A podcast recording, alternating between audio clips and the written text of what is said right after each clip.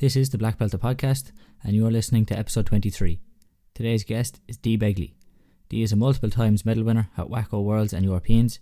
She's been a multiple times national champion in kickboxing and has even been an Irish Open champion in No Gi Jiu Jitsu. Since 2017, Dee has competed in mixed martial arts, training out of SBG Ireland. She had 10 amateur fights before making her pro debut in September of 2019. And today I chat to Dee about her time in kickboxing and how she transitioned to MMA and her goals for the future.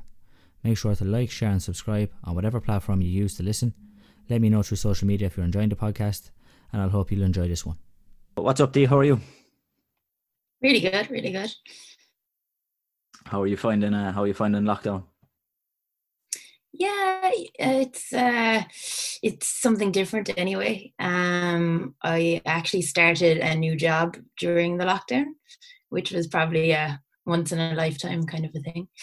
Uh, yeah, I'm down. I actually like I usually live in Dublin, so when the whole, whole when the coronavirus kind of came to Ireland and it started off first, I kind of moved down to West Cork. Um, so I've been here for the last few weeks, um, just training away. So uh, yeah, like I'm tr- trying to make the most of a bad situation. Yeah, how's it in terms of home workouts? Is it just uh, kind of your usual body weight exercises, or do you have anybody who could maybe hold pads or something for you? Yeah, so my little sister actually um, does kickboxing as well. So oh, great. I can train away with her. So it's great. Yeah, it's really nice to have. Um, so at least I have her as like a training buddy. So some mornings, like you know, motivation might be lacking, and I have her like dragging me out of bed, being like, you know, you promised we were going training. So yeah, it's good. It's at least I have that. I'm really lucky, and like you know, I really appreciate like her kind of putting in a bit of time as well. Did you have any fights coming up that ha- happened to be cancelled because of coronavirus? Uh, no, unfortunately. So I turned pro in MMA last year, and uh, it's been hard enough to find fights. To be honest, um, I was. They were kind of lining up for me to fight in Florida for the 25th of April, but um, two girls actually pulled out um, before the coronavirus hit at all. So, you know, it, it like it wasn't looking good for me to have a fight. So hopefully now maybe you know if things go ahead for like July and if not like look the later end of this year. Yeah, what what what promotion would uh, those fights have been with? So um the one in Florida would have been Contenders MMA. So it's kind of uh, the UK promotion. So they've had a lot of, uh, uh, sorry, they've had a lot of shows in the UK. I think they've had like maybe 30, 31. And uh, this was going to be their first in the US. So they put a lot of time into organizing it. So it's a shame it wasn't able to go ahead, you know, whether I was going to be fighting on it or not. Um, but like, look, I would be open to like fighting with them again. Um, and then, you know, July, like I know Cage Warriors coming to Cork, so it would make a lot of sense for me to fight on that. Um, and that would be one I'd be very, very interested in fighting on. Would you be hopeful that that's still going to go ahead? July, like you would, like you saw, like you know, Graham put in a lot of effort for the last card to put it on, you know, with no spectators. I can't see that kind of thing happening in Cork, but you'd hope that like maybe towards the end of May this would all clear up. So you know you have a full month there in June, so maybe July could go ahead or go ahead at a later date. But like definitely, it would be amazing to have a card in Cork. You know. Yeah, so I think that that could be the challenge. I think it's like a lot of these sporting events. Um, I've said a couple, of, a good lot of people are on. It's, it's fine to say that, oh, you know, yeah, July is like we can hold these events, but if people haven't been training in the build up, it's like, well, they're not going to want to compete then.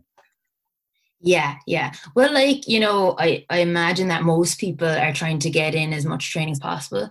I know that you can't do, like, I don't, like, I've no one to train jujitsu with, but, you know, I'm still trying to do my conditioning, um, all that, like, explosive um, kind of work that you'd have from, that you'd need your body to be able to do for wrestling, for jujitsu. So I'm trying to get that as much as possible and like that you know practice as much technique as i possibly can like myself or you know, I'm gonna have to try like bribe my sister into being my dummy for jujitsu. Um, so we'll, we'll see how that goes. You never know; she might get the bug then. That's it you know and like she's um so we we we're from Bantry in West Cork so I think the closest jiu-jitsu jiu-jitsu gym is in um Bandon. But she's going up to college next year so like it would be you know I told her to give it a go and if it was for her to go for it but I wouldn't be like actively pushing for her to do like MMA because it is like it's a different ball game to kickboxing yeah. So how did you actually get? How did you get started in in kickboxing? So when I was younger, I would have been into like a load of different sports. Um, so I started kickboxing when I was eight, but I was actually um, doing indoor uh, training for cross country running. Um, my mom was late collecting me. It was during the winter, and I saw them doing the kickboxing. So I think we had done our training from seven to eight, and the kickboxing started at eight. And uh, when I saw them doing that, I kind of I was like, "Mom, like I, I want to try it." Like, and she thought I'd give up like after a week, and I ended up, you know, doing it. On, like I'm still kind of involved in kickboxing. My older brother started with me. Um, my younger brother then started, and Granya's involved as well. My younger sister. Um, then my dad was so sick of going to all the competitions that he's a referee as well. So um, obviously he doesn't referee or fights, but uh, yeah. So the whole family. I think my mom did it for a stint as well. She did one of the classes. So um, yeah, we all got very involved. Um, like all the other sports I was doing, I was doing. I was playing a bit of um, tag rugby. I was playing, you know, camogie. I was doing basketball, uh, Gaelic football, and like that, the athletics. And um, they all kind of fell away as I got to you know when you get to the point of like 16 you're like you kind of have to choose between them.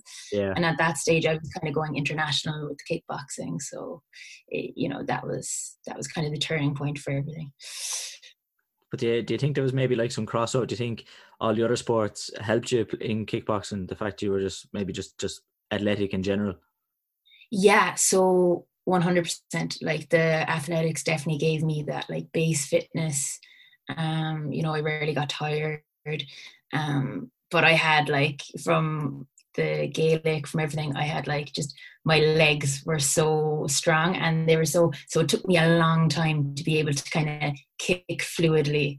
You know it was uh, trying to train that muscle into like a fast twitch rather than the slow twitch you'd have from like Gaelic football. Like it's it's a, they're different sports. They have different demands. Like I was probably doing a lot of aerobic fitness, whereas now like MMA, kickboxing is very like explosive anaerobic. So it's probably a big. It took it took years. It took years to train, but like you know, it was it was good. Did you and did you start getting getting to competing straight away from from the word go, or was there a bit of time where you were just, just training for you just enjoyed training? So I think my first it would have been maybe a year after I started. Um, it was like a local competition in West Cork uh, over in Skibbereen. Um, I think I ended up coming like third or second in my first. I think I still have the trophy for it lying around as well, like 2001, I think it was. Uh, so yeah, like I did, I kind of did, and then you know, even though there was like gradings going on, I was always way more interested in the competing and the in the fighting part. Um, so I think I did my first nationals in 2009. Um, I came second, so I got a bloody nose in the final. I was actually winning the fight, and uh, it, they couldn't stop it. The medic couldn't stop it, and I was kind of like really like eager. I was like, no, no, just put like cotton wool or something um, but they wouldn't let me. So they wouldn't let me continue. So even though it was the final and I'd come second, I had technically qualified for the national team. But because it was my first year, my coach was kind of like, "Look, we'll we'll wait till next year." So in 2010, um, I won the nationals and I competed in my first World Championships over in Serbia, and um, I had I think I had three fights. So I won my first two. And um, then it ended up being an all Irish final. So um, a girl that it funnily enough, I now train with like she trains in uh, SBG as well, Shannon McGee. Um, it was me and her in the final, all Irish, and uh, she beat me. So I came second in the world. She came first. Um, yeah, so it's but it's funny how then like ten years later, like she's training in the same gym I am, like, yeah. but it's an MMA gym, you know, or jujitsu and like Thai boxing. But yeah, so it's it's funny how everything kind of comes full circle, you know.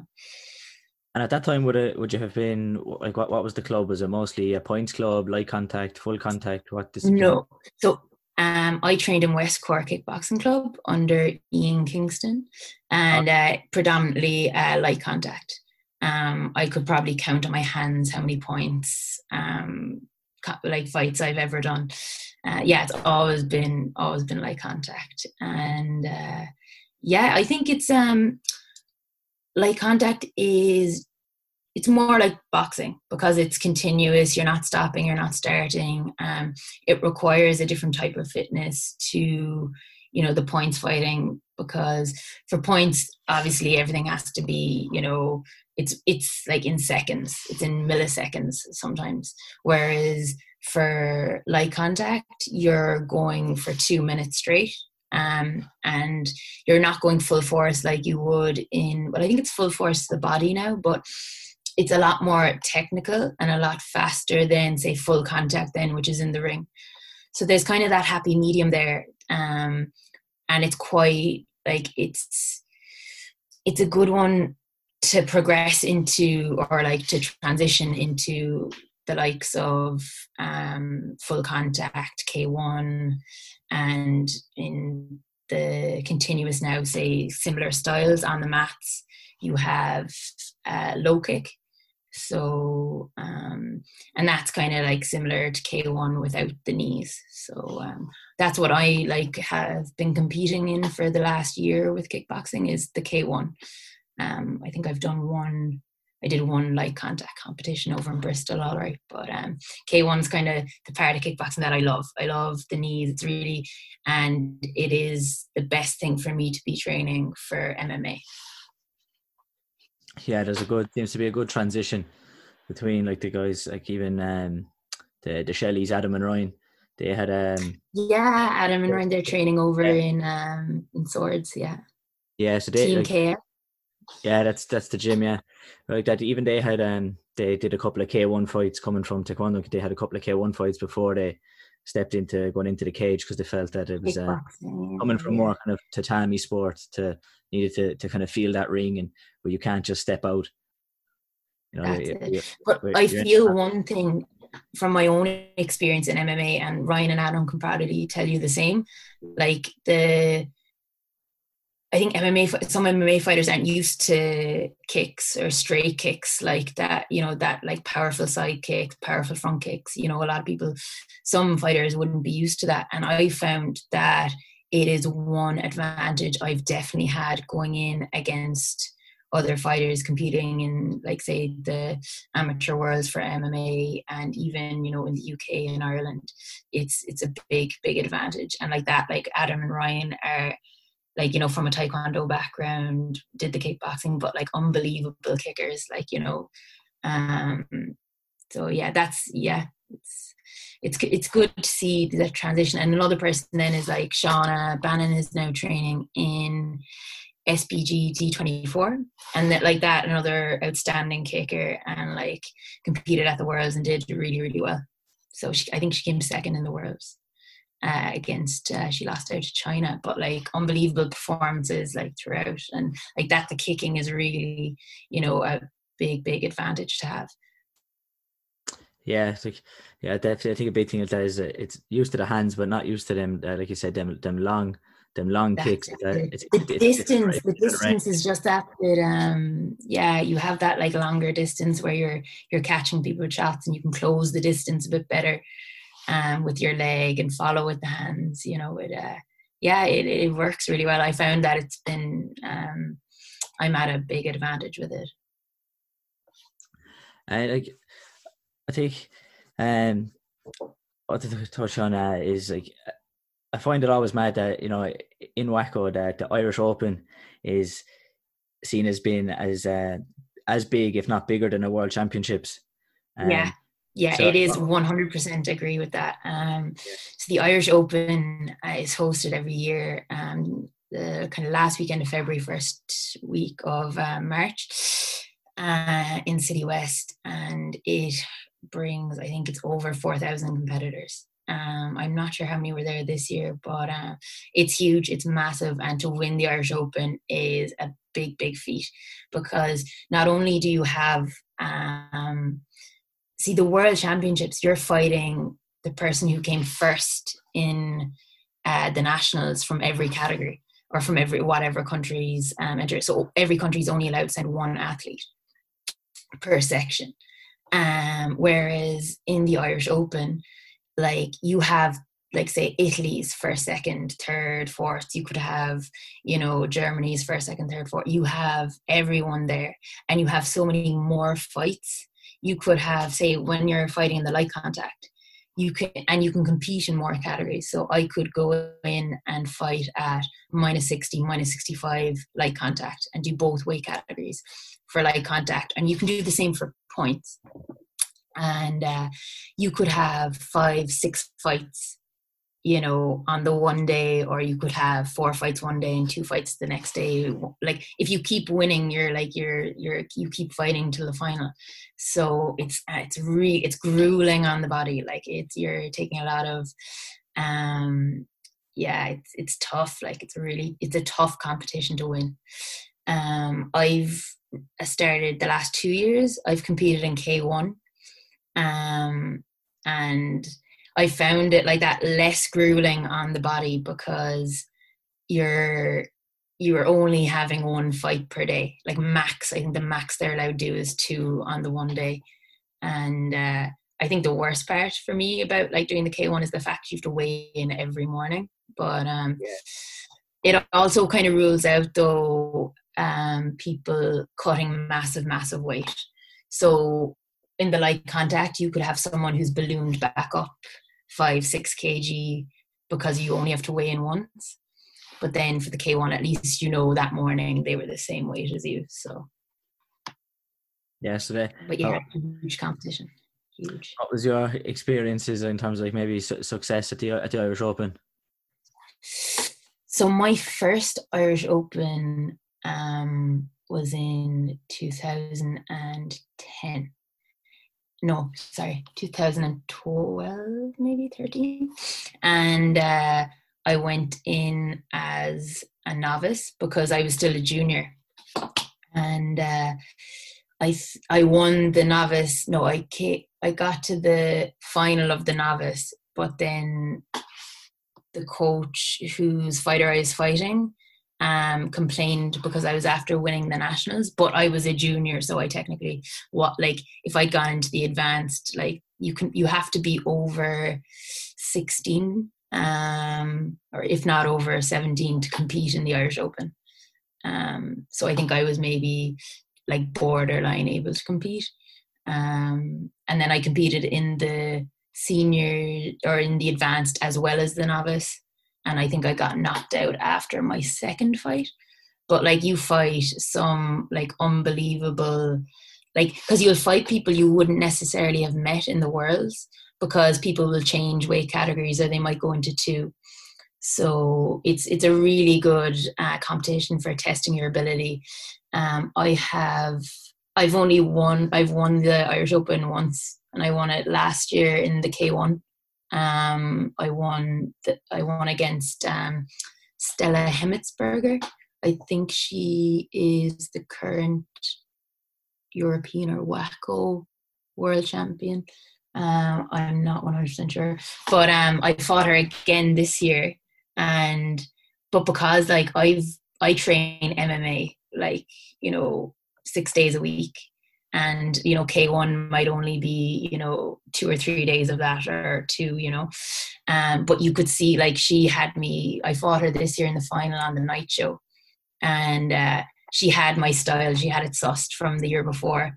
So like you know the whole plan is like look next year like put a bit more time into the k1 um, the leg kicks and you know like third round against like I like that's the one thing you know I'd love to fight her again to have that that experience you know and have that like you know she she's a very technical fighter really. I really enjoyed the fight and it was quite close. Um so yeah it's it's a really I think it's one of the best competitions um in the world to test yourself against for what like no matter what discipline you're doing for the points for the light contact k1 full contact. Um, i think it's it's 100% one of the best. What was the experience like of uh, being on the night show? Because it, it, looks pretty class the night show does i always find yeah no it was um see because of the mma like everything is like uh so i was quite used to you know having that kind of a surrounding where you've the music the lights yeah. Um, but for kickboxing, it was it was a bit of a novelty. It was I really enjoyed it. Um, it just kind of it feels like a bit more professional, and um, you know there is that kind of extra bit of pressure. You're like, oh, like people are just watching this fight. Whereas when you're in the arena and there's like 12 tatamis and two rings you know you're not really you don't really care who's watching. You don't really like feel like you know but on the night show they're, just watching you. You know they're just watching your fight. So um there is i suppose a bit more pressure. Um but i like i enjoy it. Like you know from the mma now and like it, there feels like a bit of a buzz. It feels like how it should be you know whereas when i go on to the tatamis now i'm kind of I feel like it's almost like a training session, you know. Um, whereas the big rings and the, the lights, it feels, you know, it's fight time, you know. So then, how many like WAKO Europe like uh, Europeans or worlds would you have done then when you first after you first went on to the national team? Um, so I competed in 2010, 11, 12, um, 13. I took a break in 2014 um, because I'd kind of gone to college. And you know, you, when you're doing a sport from when you're eight years old and it's like predominantly competing the whole time, um, I think I'd broken like my finger as well. So I just, it was a good time to take a year out from. I didn't totally stop competing.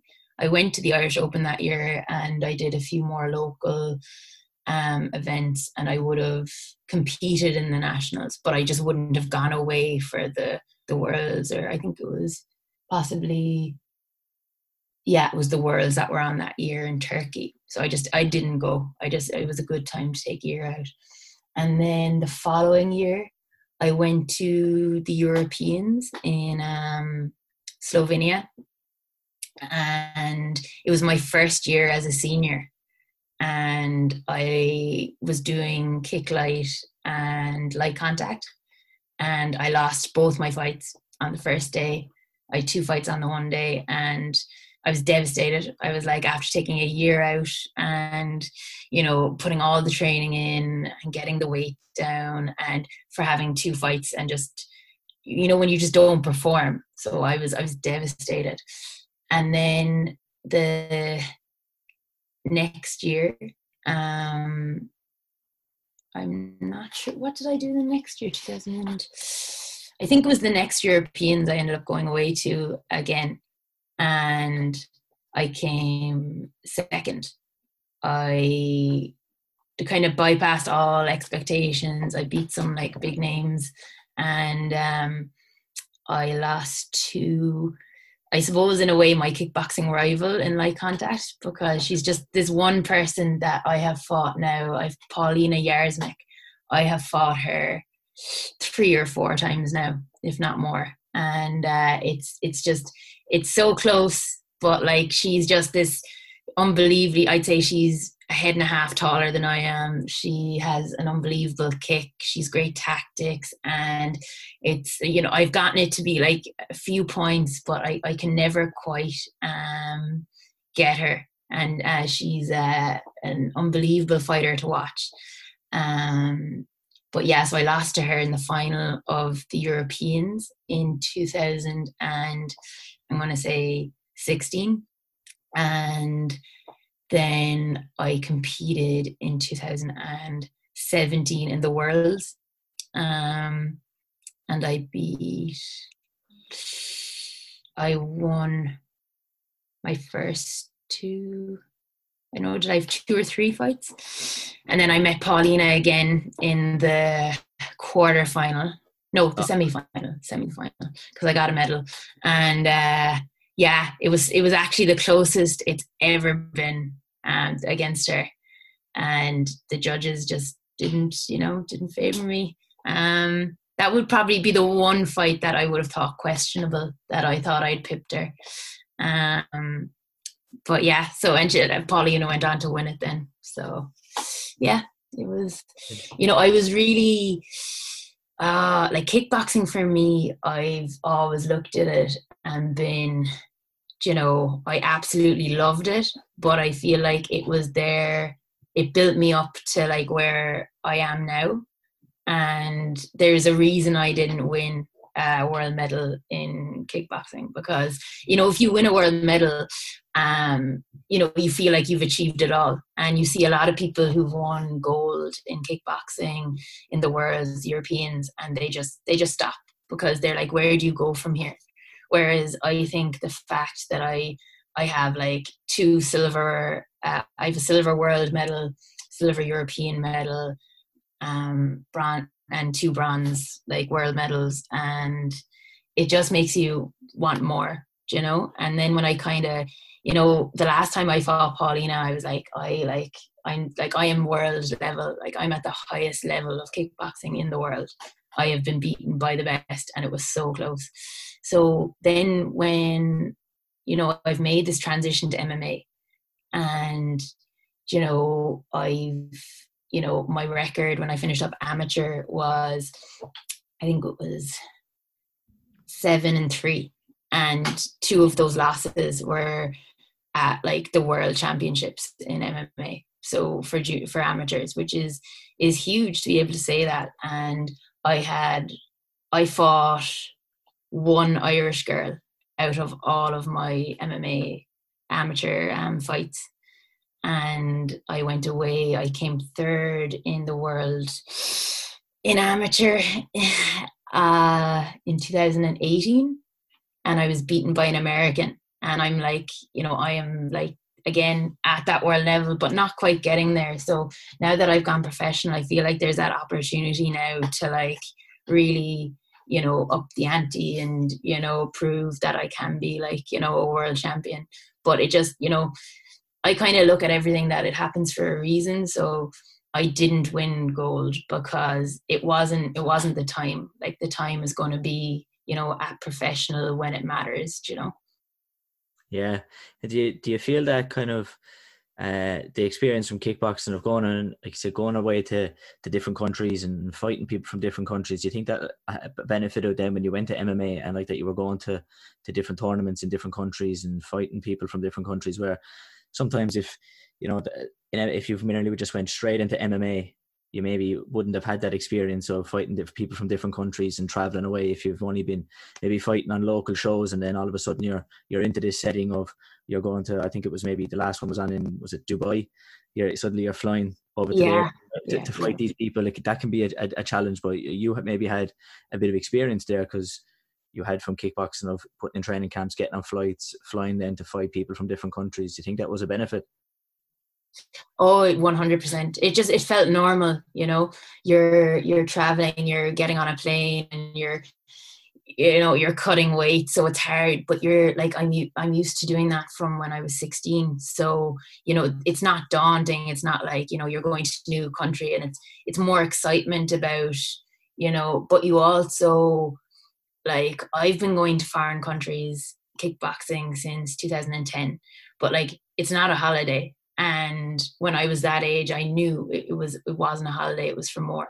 So I could have seen people fall into the kind of trap of like going to a new country. Oh, let's you know, and seeing it as uh, like that, like treating it like a holiday and being a bit more relaxed and maybe not as focused as they should have been whereas i know i'm going and i'm going for a purpose like and it's for like you know doing the sport like that i love doing um so yeah definitely from like a mental perspective it prepared me well for um competing and traveling now and you know you kind of realize when you're when you're traveling to a foreign country, you, like things can go wrong. So you might show up at like your hotel and they might not have say like a bath for you to cut weight in or a hotel mightn't have had a sauna and but because you know i've come across so many things in, since 2016 like or since since 2010 going away that you know you're kind of when something when things go, don't go according to plan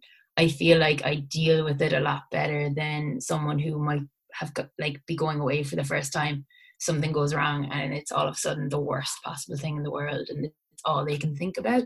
Whereas you know i feel like if you know something pops up that i wasn't expecting or you know something's not ideal that like mentally and like emotionally i'm like able to deal with that like a lot better you know? There's no panic there's no like everything will work out like you know? Yeah.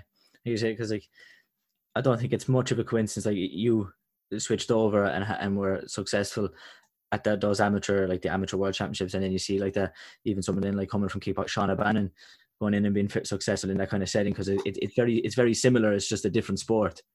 Yeah just a different sport like and uh you know when i started um yeah like i think some people maybe in the amateurs aren't because because like Shauna would have done a bit of like contact as well and like you know that like pressure that pressure fighting that relentlessness of like keep going forward throwing shots you know being able to take shots and keep going forward you know? Um I feel like that would probably have been uh, one of the biggest advantages for like the likes of myself and Shauna going into um, MMA that um, people are used to maybe people getting stunned from a shot whereas you know i'm going to take a shot and just keep you know throwing back.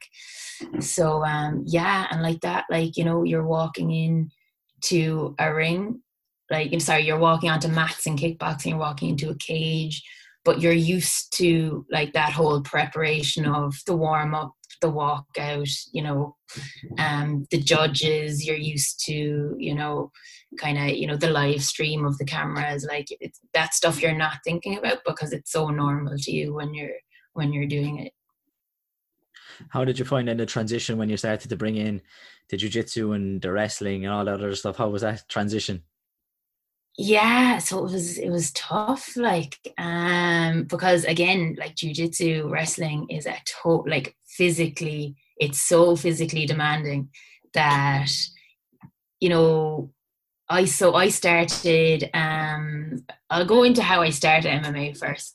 Uh, I was in college and I was doing really involved in the boxing club in UCC, and uh, Aaron the oh, like runs the MMA MMA Cork gym in Cork, and he was um, the captain of the boxing team. And for about three years, when I was on in the boxing club with him, he was um, pestering me. He was like, "Oh, Dee, please come try the MMA, please try it." And I was like, "Oh no, it's a bit too vicious for me." I was like, um, "Wouldn't really be my thing." And then I finished college and I started work, and I just the kickboxing wasn't really, you know, I didn't really have, you know, people around me training and, you know, I kind of felt like, oh, I'm missing something here. So I got on to Aaron and I was like, okay, look, I'll come up and try it. I'll come up once. So I went up and immediately got hooked. Um, so it was getting stage where I'd get up, like Aaron would pick me up from my house six o'clock in the morning would go down with the likes like Jack, his brother Jack McGuire, Aaron, John Mitchell, Jack Monahan, and we'd all be there six o'clock in the morning most days. Um, I wasn't allowed to do any striking training when I first started. so I think I drilled on like I wasn't allowed to do any. It was awful. I was like, "Oh, Aaron, please, like no, like you're doing a hundred mount escapes. You're doing a hundred like side control escapes. You're, you know, this is this was what I was doing." and like that um you know single leg takedowns double leg I, that, that was all i was it was like aaron's gym is predominantly like um, wrestling. And then at the time i was there liam beechner would have been like they would have been in the same club at bjj cork. So i would have been doing jiu-jitsu with liam and uh, another guy there julian.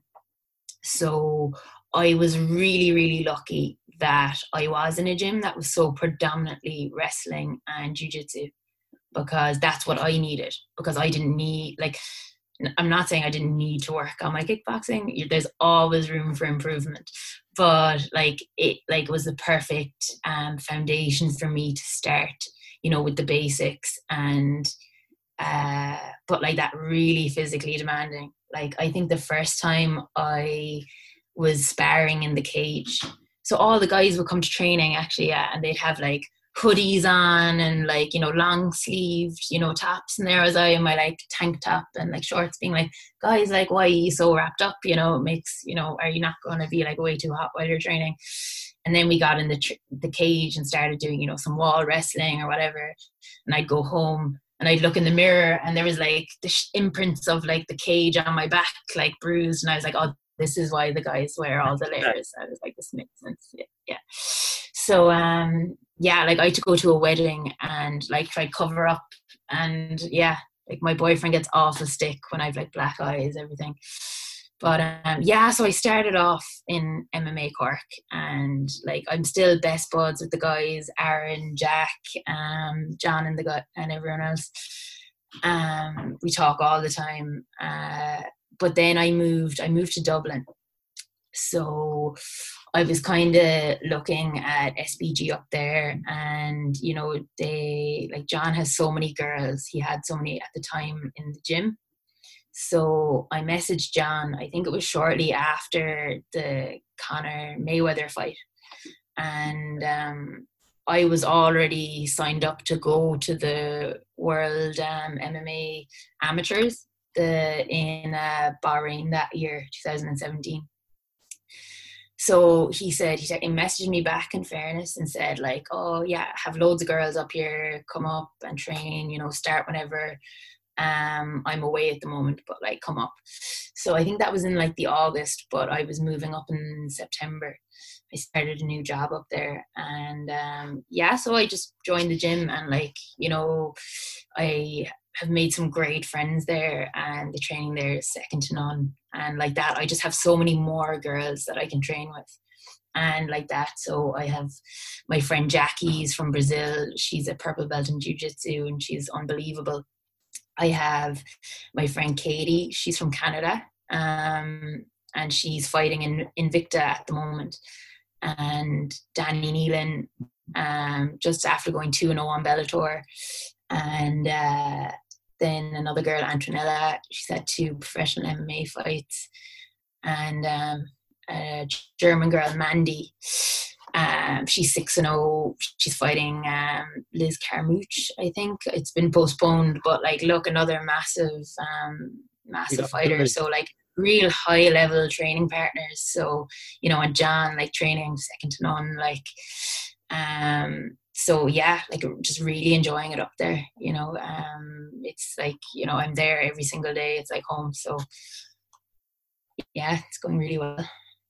Did you happen to find maybe a, a new passion? Have you started to maybe fall in love with jiu-jitsu and wrestling as much as as much as kickboxing?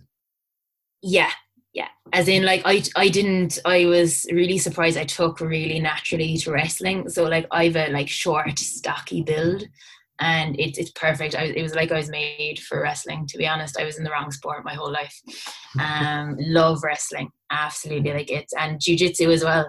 Um, it's getting to the stage now where I'm doing things, and I'm like, I don't even know what I just did, but I was like, oh, it worked. So like, you know, some escape or some, you know, takedown and I end up in, you know, mount or side control and I'm like, I don't even know how I did it, but it happened. But yeah, no, love jujitsu. I'm a blue belt now. Um, I've done two. I did two jujitsu competitions. I did one in DCU. I think it was DCU. In um, when I was uh, training out of MMA Cork as a white belt, and I won that. Um, and it was hilarious because um, there was um, a girl who used to do kickboxing um, Lindsay Doyle was in my category, so it's kind of funny. And uh, then I did the IBJJF Dublin Open. Uh, there, the say a year gone, say like not last Christmas, the Christmas before. Um, and I got the worst black eye ever. Like the, my eye was huge, like worse than any kickboxing. Someone decided to pull guard and their heel came up, smacked my eye. Walking around with a black eye for all of Christmas. Um, but because I'd done the MMA, I couldn't go into the white belt division, so I had to go into the blue belt. But I ended up winning the blue belt. Um, I think I came second in the absolute or third. I can't remember, but I won my division. Um, so then I kind of like was like to John, I was like, you really have no excuse but to promote me to a blue belt now because I'm after like winning a blue belt competition. So I got my blue belt that December. Photos with the horrendous black eye and everything, but yeah, so very memorable jiu-jitsu competition, my second one. And uh, are you getting past maybe I don't know, maybe when you started, it was a, a lot of d- defense on the the ground and against defense and stuff like that. Are you moving to a point maybe now where it's uh, you're looking to go for submissions? Yeah. So, funnily enough, uh, I would be a very defensive, like jujitsu. I think player anyway. Um, when I first came to the gym, uh, one of the guys is turning around being like, you're like anti jujitsu. You're actually just like proactively trying to not engage with like jiu-jitsu. I was like, yeah, I know. But um, my first ever MMA fight, um, I won by guillotine in the third round. Um, I think there was like a minute left to go. And it was, to be honest, it was like a fluke. So the girl I was fighting was a lot bigger than me and I was winning the exchanges, like uh, striking, but um, she'd taken me down like like once, if not twice, around. So in my head, I was like, I'm losing this fight because she keeps taking me down. So the third round, um, yeah, I don't know what happened. I just decided like she went for a single leg and she was really, really slow taking me down. I was kind of bouncing around and I was like, okay, I'm just gonna go for this, see how it goes. And um, yeah, like I think it was the longest, like 30 seconds, minute of my life. But she eventually tapped, so I was kind of happy enough with that. So, um, yeah, so it's funny how that happened, and then yeah, I, it's just like you know pure chance. I think with jujitsu, it kind of becomes a bit more natural. It just becomes like a natural movement. Like you go for the takedown, then you progress, and then you see openings um, I've definitely come on a long, long way from when I started. Um, even like sparring now, um, I tend to, you know, I'll strike with someone, but like I, I go, I'll go for the takedown, you know, against the cage, you know, in the middle of the cage, like I'll, and I will look to progress and like that round and pound, or you know, if, there's an opening for like, you know, if I get someone's back or you know, I'll go for the rear naked choke. Um, so it gets to a point, I think, when you get comfortable with it, like certain submissions that you will try it. Uh, like me, my all-time favorite, I think, is the guillotine. Purely, probably because I won my first fight by guillotine. connection to it. Um, yeah, so I love that. But um, yeah, I have like I've come a long way. I still have a long, long way to go. Like some people are doing things and I'm like looking at them being like, it's yeah, it's like chess, you know, so many strategies, so many moves, human chess. So, but yeah, I, I absolutely love it. And, you know, I never was one, even in kickboxing, to be like, oh, I want my next belt. Um, you know, it's I was never one for grading or anything like that. But like now, I think with the mentality they have in jiu-jitsu, it's like your belt is like proof of like it, it is more of a reflection of your ability than it would have been i think in kickboxing um so yeah i would like i'm like going to try go for like my purple belt just keep getting better and hopefully like you know um but yeah i love it like i and i would always say like when people ask me now you know oh you know what like should I start training? And I'd be like, to my friends in Cork, I'd be like, go up to BJJ Cork, like try it out and like try the jujitsu. And, you know, friends of mine in Dublin, I'd be like, seriously, you need to try at least one jujitsu class. And all of my kickboxing friends, I'm like, you just need to try it. You just, just once, just try it once and see if you like it. But yeah, I'd be a big advocate for it now, whereas I never thought like, and when I started, I th- like I kept telling myself I hate this so much because it's so hard, and I was getting like you know pinned by people the whole time. I wouldn't be able to move. I was getting submitted left, right, and center. But like I think jujitsu is that kind of a sport that no matter what level you're like all the way up, I'd say till you're black belt, you're getting submitted by everyone who's you know it's you just kind of begin to like accept it and you know get a little less harsh on yourself. So yeah it's good. I, I love it. I love it. Well, did you find that it was much easier to maybe see progression? Because I, I know from like myself even when you see, when you start getting to a high, a high level and maybe I would have seen it in kickboxing it becomes very hard to see progression from definitely day to day but even sometimes then month to month it kind of doesn't necessarily feel like you've definitely got better. But did you feel that then, you know, that you were getting submitted, but then you kind of feel yourself getting better because like, well, okay, now I'm start, I'm not getting submitted as much, or now maybe yeah. submissions. You maybe yeah. it was much easier to see progression. Big time, big time. Because a lot of um the guys doing jiu-jitsu in the gym would have their like um everyone has a particular submission that they like. And there's some real high level guys like um you know the likes of James Gallagher's guillotines, like you know some like like so many fighters have like unbelievable submissions. So for me, a win against people like that is okay. I didn't get caught in that like this training session, or I got caught in it, but I got out, or you know they're the wins. So you need to look at jiu-jitsu as in the small wins. It's like, okay, like last week I got submitted five times, but this week, oh, I got submitted four times. It's one less than you do, and you see progression and you see yourself getting smarter. You see yourself um, seeing openings or escaping from um, a position that last week you might not have been able to, or you see yourself like that's someone the same level as you you're like you're able to you finish a submission. Because it's all well and good like getting to a point of like where you can but some people find it really hard to finish certain submissions like that like a guillotine someone can pop their head out and you're then on your back in guard. And for mma i don't think that's like it's not an ideal position to be in when you've probably gone from being in a really dominant position so yeah it is like to be honest yeah you see you can definitely see progression in jiu-jitsu like really like you can see yourself getting better. Um it's a lot more noticeable yeah than in kickboxing. In kickboxing it's like it's marginal. It's like it's quite like you know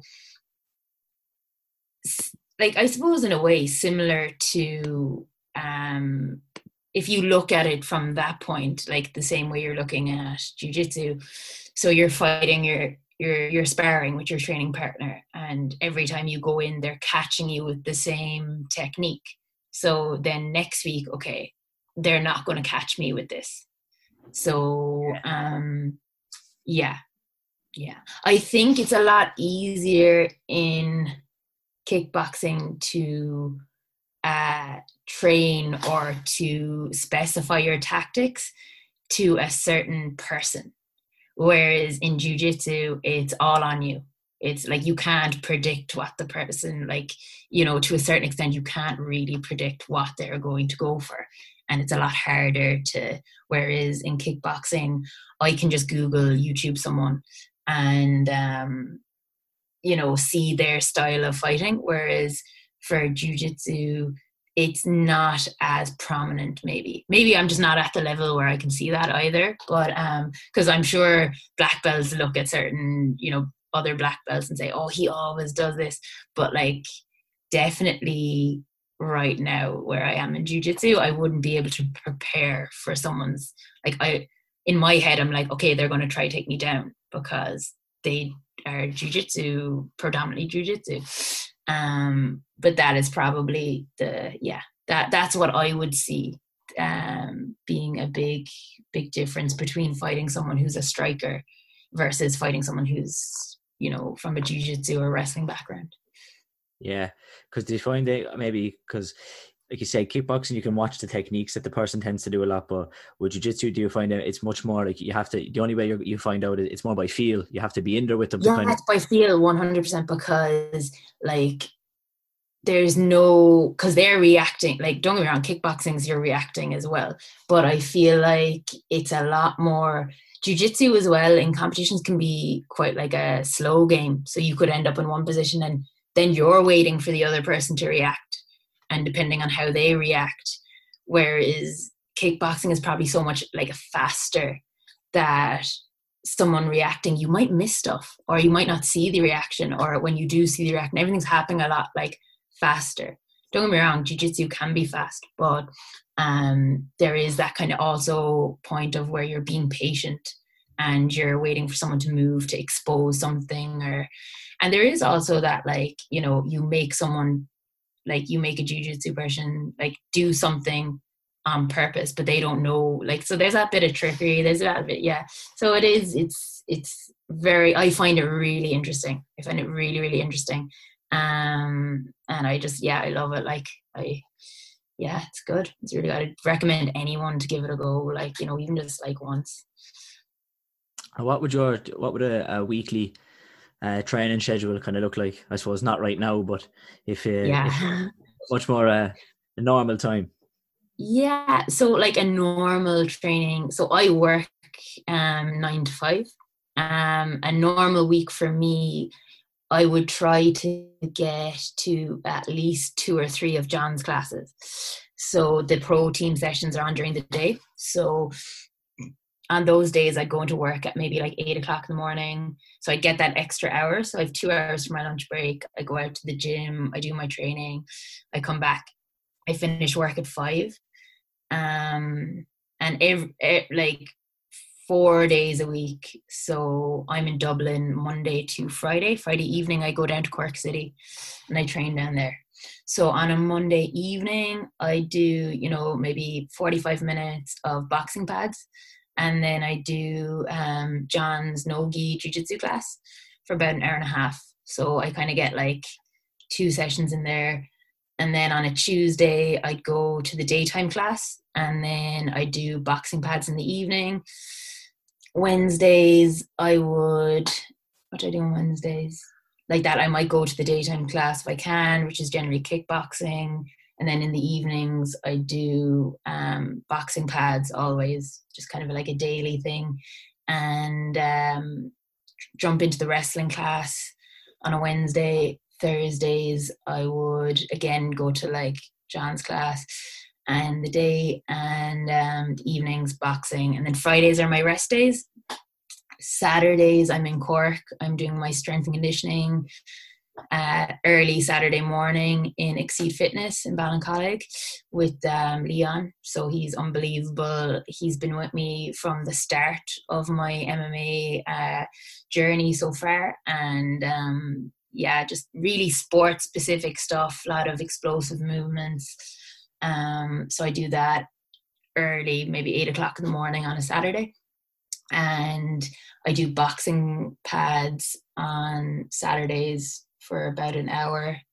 Sundays the same boxing pads. So I know like I am even in kickboxing, I was ever like a better boxer than most people. My kicks just weren't um for MMA they're really they're really good. Uh, for kickboxing, they're not quite that world level kicks like you'd see from like the likes of Adam Shelley, Ryan, or uh, from Shauna. But my hands would have always been my biggest asset.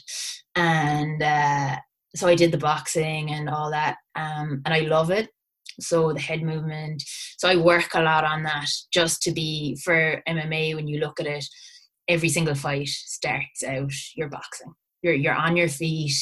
You know, people are closing the distance. Fair enough, you throw in a kick to break the distance, but like the biggest um, thing that does damage is your hands. So I put a lot, a lot of time into my boxing. Um, and like that, you know, tweaking small things, head movements, foot movements. So um, yeah, do a lot of that. Like, but uh, yeah, so I have a fairly hectic week, um, but I love it and uh, it, it works. I do listen to my body though. So if I'm, you know, if I have a twinge in my elbow or my shoulder, I'll be like, okay, I might leave off the boxing this evening, or I might just like work on the on my legs, you know, do a few kicks on the bag. Um, so like that is probably as well one of the greatest things about MMA. So even so, I could roll over on roll up, like say roll my ankle, and so I can't kick for a while, or I can't really wrestle or put too much weight on it. But like I can punch, so I strap it up, throw on my boxing boots, and like little movement, but you can you can still work away. So I had a, sh- a bad shoulder injury um, March of 2018, and but like so I was out of the gym. I was out of the gym for a week, but after a week I was back. Um, obviously I couldn't wrestle. You know I could do limited jujitsu. Um, so it's it's a good one that you you can kind of work around a lot of injuries. Um, and you you can still stay stay active to a certain extent. So um, yeah, I've been lucky, touch wood, that I've had no no really really bad injuries. Um, how do you find yeah. it? How do you find balancing balancing a full time job and and all the training sessions? Yeah, so it it's hard, but I couldn't see myself doing anything else. Um, like obviously i would love uh, and the whole idea would be to be in a position where i don't have to work and i can um, maintain the lifestyle i want from fighting but at the moment you know i i have to work and i'm lucky to be doing a job that i'm interested in. So i work in um, kind of finance. So uh, I assess businesses and um, you know give them like well the company I work for will assess them and approve or um, reject loans and for businesses. So it's all positive, new money, all that. It's it's really interesting. I did maths in college, so I would have always been um, just it would just have come easily to me. So like and juggling work. So the last um, company I worked with um, were really really good to me. So they really like promoted the flexible working. You know, if I had fights coming up or if anything came up short notice, they were really, really good to give me um, time off. So when I am like you know considering moving job or when i am in a job that is like when when i'm in the interview i'm telling them like this is my like i need flexible working like i need you know a bit of leeway to do what I want. And if they turn around and say they can't do that for me, then like I'm not gonna not gonna move. I'm not gonna take the job. But I've been really, really lucky now. Like the last two years, I was working in um, Dublin city centre. Uh, right next to the Red Luas line, so I was able to go out like you know 25 minutes would take me to get to the gym. So it, it was it was doable, like it is. Um, and like when I'm in Dublin, I'm there like my whole like I'm just working and training. Um and like that I have my few buddies in the gym who I hang out with and like that's my social and like for me it's I enjoy it so much it never it it has never felt like a chore and I would hate for it to start feeling like a chore. So like I'm going to work and I'm thinking it's like, oh, I can't wait to go training later. Like so excited, you know. Um, I really just enjoy going into the gym and what I do. Like I just couldn't imagine. Like for me, it's it's not really a juggling. It's I'm doing what I want anyway. Um, so I'm just kind of lucky to you know I love um what I do and I'm kind of in a position where I have the opportunity to do it kind of as much as I want. And what did what did your job think of when you came in with the black eye? Oh, I got so much stick for so long. Like I'm really lucky that I don't have to meet customers, but yeah, like oh it's yeah, the makeup covered all over it. I just you just get a lot of slagging to be honest. Um but yeah, they they were very good. They were very good about it always. So um yeah, like I think the hardest part maybe would be in work when you're a bit tired you know, or when you're cutting weight and you're a bit cranky and um it is it is tough. But um like that all i can say is i was really lucky to work with like really really sound people who just wanted to see me do well in you know in my sport. And they they see how important it is to for to me. And um you know i get my work done you know and they're they're happy enough with that like so but uh, yeah, the black eyes are an issue there, and I don't know what it is. I'm really, really prone to. I'm not one of those people who just gets a small little black eye. I'm the person who will get this massive golf ball on the side, like just here. Like it's happened twice now yeah. in the last two years. I just can't. So unlucky. So like it, it's either a headbutt or someone's heel, and yeah, it's just the nor it's normal now. It's normal. It's actually probably strange to not have some bruises and everything yeah. But uh yeah no. I i'm very lucky though. Like you know i've no no big injuries at least. So is the goal um going to be the ufc bellator? The ufc is definitely the goal um, 100%. Um, and that's why I'm kind of looking at Cage Warriors because for Europe, it's probably one of the most direct paths into it. Um, like, for yeah, like it is. It is like I want to fight in the UFC. Like who do, who doesn't? You know, it is the yeah. most um, competitive. It is you know the um, pinnacle kind of that you look at. Um, and it just it does i suppose it draws a bigger crowd. Um, so yeah i would be i'd be looking to fight in the ufc in the future. I just need to you know rack up a few like a few fights you know. I need um you know more competition. I didn't like i used to give out as an amateur about how many how hard it was to get matched or get fights. But like in a way it was like a blessing you had the world to compete and you got so many fights if you kept winning. But in as a professional it is i'm finding it tough because even though so i am i'm zero and um zero and one because i lost my professional debut. I fought a girl who was three and three over she's from montreal. So i fought her in montreal um for my debut um like it was a tough first fight to take um but like at the same time you know i learned a lot from it. It was it's it's totally different to amateur totally different. Um but like i enjoyed the experience and like i wasn't outclassed so i kind of wasn't disappointed in my performance. But if i was to go back i would probably have just you know, thought more about the game plan, maybe. But uh like that, yeah, sorry. So I'm zero and one, but like I'm still I like people who are O and O um and like having their debut and uh you know other fighters they've looked looked at like I'm being they're turning down the fight because uh, it like maybe it's the kickboxing experience like you know a lot of people making their debut may not want to take um, a fight against you know an accomplished kickboxer. So yeah it's just kind of it's just about being patient right now and keep the head down keep training and uh you know it's yeah just hopefully get a fight soon, you know, before the end of the year. Anyway, yeah. I'd be hoping. Um, I'd imagine it's frustrating when you're when you're used to being active and competitive, and then it's you're having to wait too long between fights. Yeah, and that is kind of the biggest reason why I'm staying um, somewhat active with the kickboxing. Um, like the plan this year, um, like the nationals for kickboxing will still go ahead at some stage, I presume.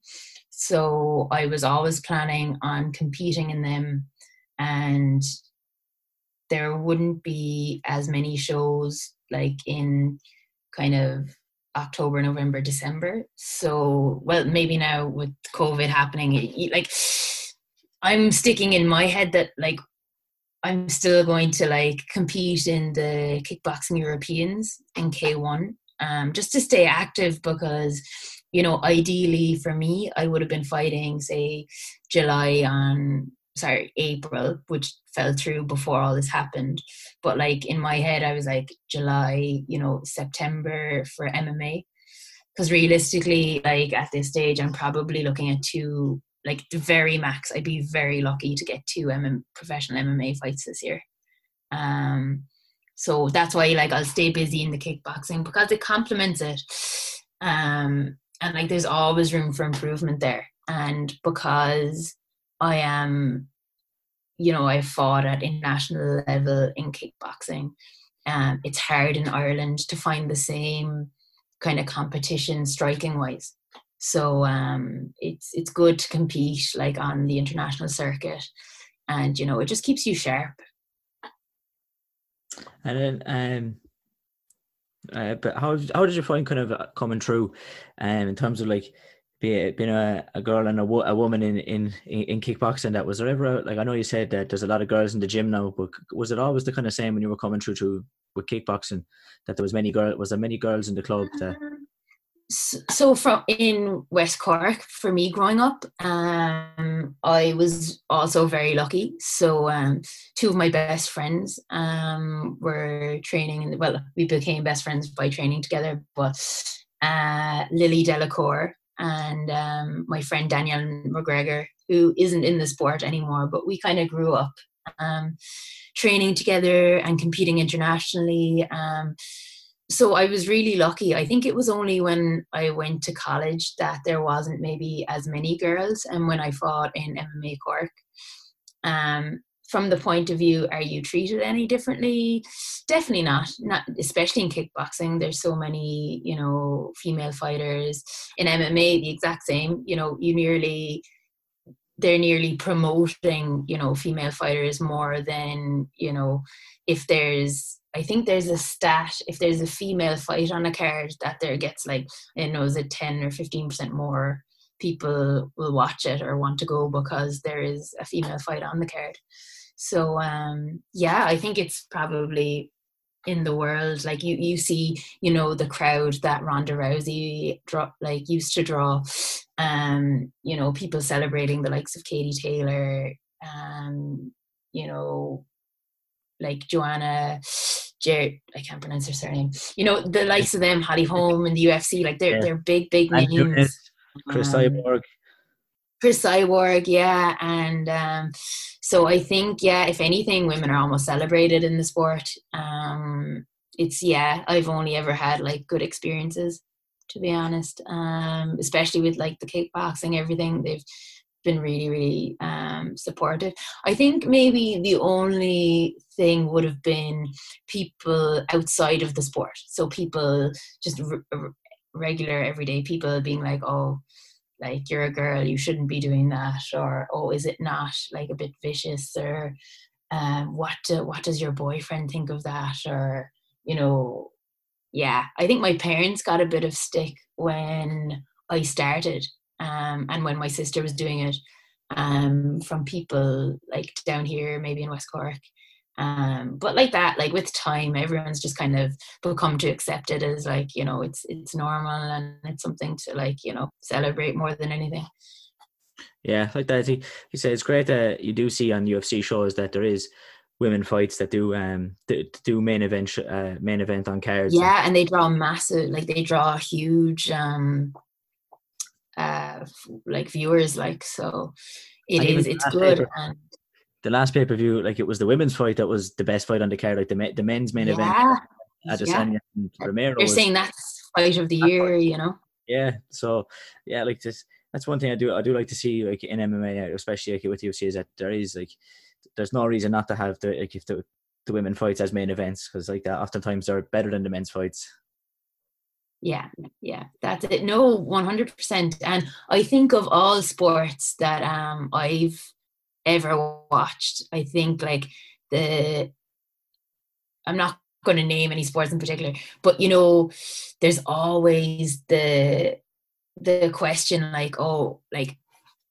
as in the women's fight are every bit as technical as the men's fight. There's no big gap. There's no, it's not, um, you know, you don't look to say people turning around saying, oh, the women aren't as good, or you, you don't have those like that criticism that some other sports would get, um, which I think is wrong, wrong as well because it's only you know genetics. You know, like men are built differently to women, and that's how it is.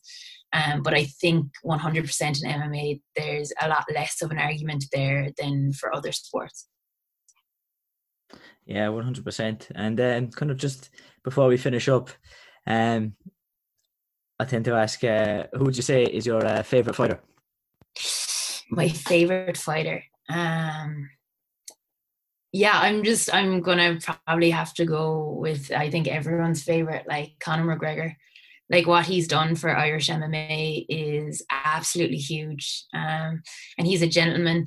Like he strolls into the gym and like you can just feel like the the energy is electric when he comes in um and just seeing you know how technical he is for for a kickboxer watching him fight i just like you know he's kind of inspirational you look at him and he's doing mma and you're like but like he could be a world champion kickboxer you know he could be you know champion like boxing like it's he is just like his worth work ethic um like I don't care what the media says. Like for someone um seeing him train in the gym, he is uh, like an inspirational person um and just has done amazing things for the sport.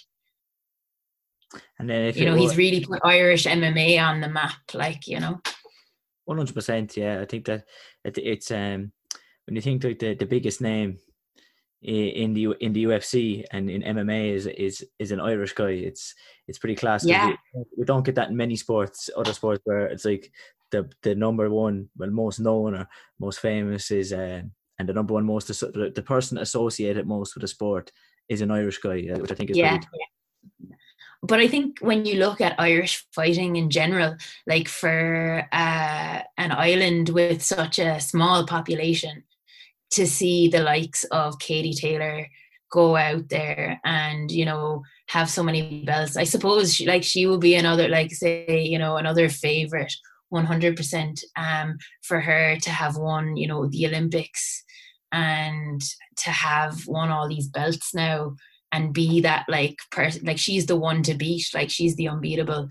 Um so you know just seeing like you know irish fighters on that scale you know doing so well is unreal. And like you know the likes of you know peter queally you know main event coming up in november like james gallagher having had like the main events um everyone doing so well and leah mccourt you know stepping in. Like there's there's some huge huge names there um Irish MMA and they're really you know and I think it's a bit of the personality as well. So like not only are all these fighters like you know exceptional but they you know they can have a bit of a laugh. They're like down to earth and they're these approachable people who you can you know have a conversation with.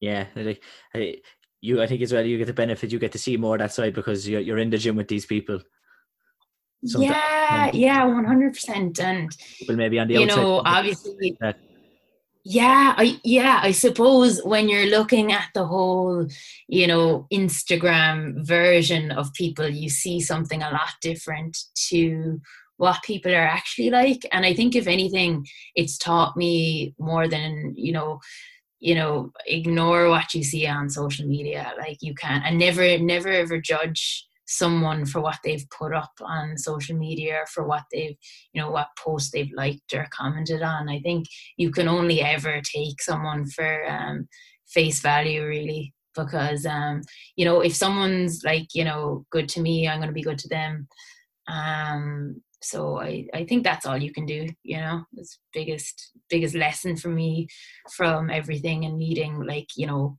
everyone in the gym is like you know they're they're just people like they're just you know um like you know they're everyone's going to promote themselves on instagram but you know it's not necessary necessarily like the reality of you know who that person is. So yeah that's that's kind of one takeaway i'd have yeah i think um i think that would even be a good place to to wrap it up um i think yeah. really yeah it's um i've really enjoyed the chat actually yeah it's been uh it's been good to hear hear your story. Thanks, Jamie. No, it was uh, good to chat to you as well. So and um, keep doing what you're doing. Yeah, you too, and hopefully we'll be back. Uh, we'll be back training and back competing uh, fairly soon. Yeah, one hundred percent. Nice. Stay safe. All the best. Thanks, Jamie.